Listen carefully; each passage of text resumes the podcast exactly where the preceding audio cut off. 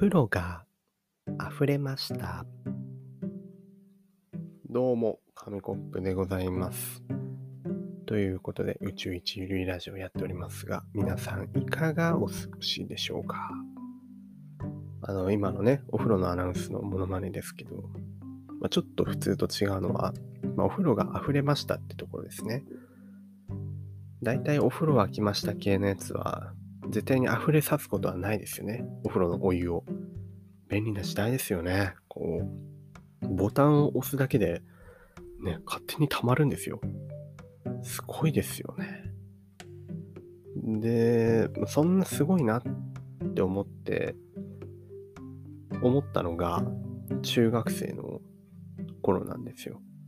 給食食べてる時に、なんかふと、ふとじゃないな。んなんかいきなり、なぜかお風呂の話になってて、多分自分が振ったんでしょうね。みんなどんな感じにお風呂入れてんの？みたいな。給食中の話じゃない。どういうこと？みたいな感じしますけど。まあ、中学時代からそんな感じだったんでしょうね。で、聞いたら、なんかね、あの、聞く人聞く人みんなその時周りの席座ってた人たち5、6人いましたけど、みんなボタン押せば入るって言うんですよ。で、ん？何それ？ボタン押せば入る？え？何？どういうこと？みたいな感じだったんですよね。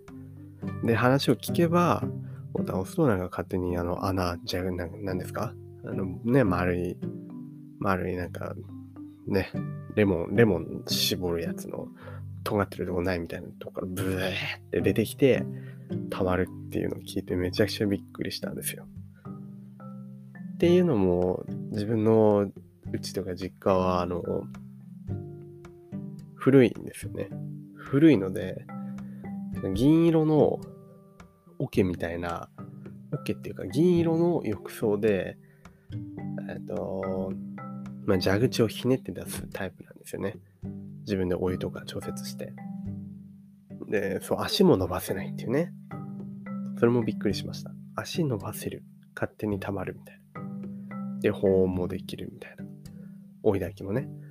っていうので、自分ちのこう蛇口をひねって、で、温めたいときは、なんかネジみたいなネジ、なんかつまみをスイッチをね、回すと、もうゴーゴゴゴゴゴゴって工場地帯みたいな音が聞こえて温まってくれるっていうシステムなんですけどそういう感じでやってると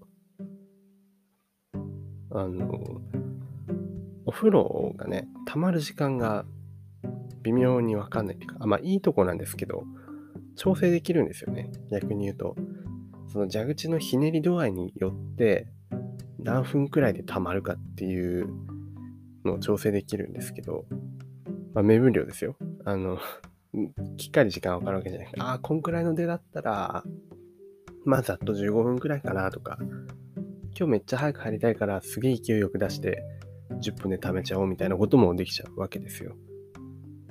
で、今日も、まあ今まだお風呂入ってないんですけど、さっきお風呂洗って、お風呂入れて、ラジオをね、撮って10分なんで、撮り終わったら止めに行けばちょうどいいんじゃないかと思ってですね、思ってたんですけど、こう、じゃあ今日何話そうかなみたいに実際に考えてると、意外と、あ、難しい。あ、どうしよう。うん。うん、わかんないな。なんて思ってたらもう15分くらい経ってて、ああ、しょうがないから一旦止め行くか。って思って、お風呂まで行って今、見たらですよ。もう、もうね、はい。お察しの通り、溢れてるんですよね。いやー、これがね、うん、やっぱ読めないですね。お風呂が溜まるまでのあれって。ちょこちょこ見るしかないんで、一発当ては良くないです。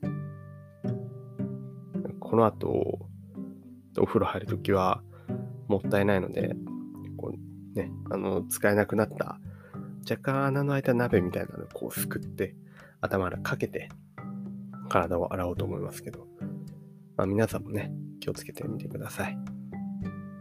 あ、これ、あれですね。皆さんはどうせボタンなんでしょうね。ボタンを押せば溜まるんでしょうね。まあ、それなら、そういう心配ないと思うんですが。っていうハプニングが起きると、まあ、このようにですね、あの、5分くらい時間を稼げるという、ネタがないときには、まあ、わざとハプニングを起こしてみるというのもありかもしれません。で、今日何を話そうかと思ったんですけど、ああ、そう。うん、ギターの話をしようと思ったんですよね。ギターどこに行っちゃったかっていう話をしようと思ったんですけど、5分を使ってしまうと、もう今度それが溢れてしまう。そのギターの話がね、溢れてしまうんで、今日溢れてばっかりになっちゃうね、ちょっと、急ですが、予定を変えてこのままお風呂の話をしましょう。で予定を変えてしまうと、急に話せなくなる。お風呂。半身浴がいいって言うじゃないですか。ね、半身浴。で、自分は結構熱いお風呂に入っちゃうので、なかなか半身浴できず、ああ、もういいやって言って3、40分くらいで出ちゃうんですけど、ごくごくたまにね、こうあ今日はゆっくりお風呂に浸かりたいなーなんていう時は、半身浴的な感じで長い時間使ってるんですよ。半身浴ほどお湯は抜かないんですけど、次に入る人もいるので、あのー、全然普通、普通に浸かりながら、たまにちょっと出たり、たまに入ったりして、この間2時間くらい入ってたんですかね。でもね、結構長かったですけど、意外と入れるんですよね。でも、でも、あの、普通に入ってるのはやっぱり、ちょっとなんか、きついというか、ね、こたつがあったかいからって、ずっとこたつに入って何もしないで2時間っていうのは、なんかね、寝る、寝るもできないんですよ。寝るもできないし、何もいじれないでこたつに2時間ってちょっと退屈じゃないですか。多分途中で出てね、なんかお菓子食べたりしちゃうと思うんですよ。あの、なんで、はずっと入ってるのにも、まあ、コツがあるのかなっていうふうに思いまして。やっぱり、なんかエンタメがないといけないと。で、紙コップはいつもですね、お風呂入るときは音楽を流してるんですけど、まあ、音楽もちょっと飽きてきたな。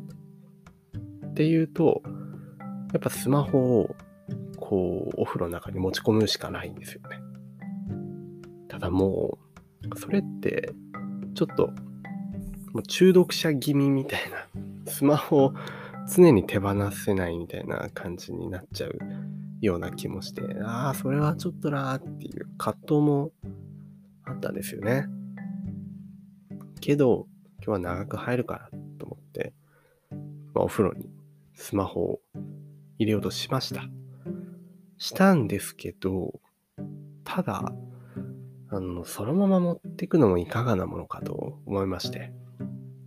一応防水ではあるんですけど、それでもね、お風呂の中湿気がすごいんで、湯気とかね、それで変な風に中壊れちゃったら嫌だし、あと、ね、あの、ポチャンって落としたら、ビリビリビリビリなんてこともあるかもしれないですからね。ちょっと怖い。っていうので、どうやって入れるかっていうと、皆さん、ね、この番組女性リスナーいるのか全然わかりませんけど、どういう半身浴とかする人、スマホ持ち込むときどういう風に持ってってるんですかね。自分は、ジップロックみたいなのあるじゃないですか。みたいな袋。あれにスマホを入れて持ってって、あとはまあお風呂の横とかにね、椅子とかあれば、そこに置いとけば全然いいっていう、まあ、方法を思いつきまして、こう、結構薄い、薄いけど、一応なんかビニール挟んでるから指反応するのかなって思うんですけど、意外と反応するんですよね。で、それで、結構、あ、うん、これならいいと思って、なんか、ニュース記事読んだりとか、あの、ゲームしたりとか、やらなきゃいけないことをこう、やってると意外と半身浴できるんだなっていうのが分かりました。で、まあ、半身浴のコツを話して、こんな感じですかね。はい。なんか今日はお風呂の話になっちゃいましたけど、半身浴っ、半身浴じゃないんだ。半身浴じゃない。長風呂、長風呂をして気づいたのは、うーん、まあ、二つあって、まあ、一つ目は、うん、シンプルに湯冷めしますね。なんていうかな。温めてもいいんですけど、もう2時間ずっとそのお風呂だと冷めます。体めっちゃ寒く、なんか寒くなります。なんなら、お風呂出た後のシャワーの方があったかいくなりますね。で、もう一つは、スマホをいじりすぎて、なんか逆に疲れるっていう。お風呂は適正な時間で入りましょう。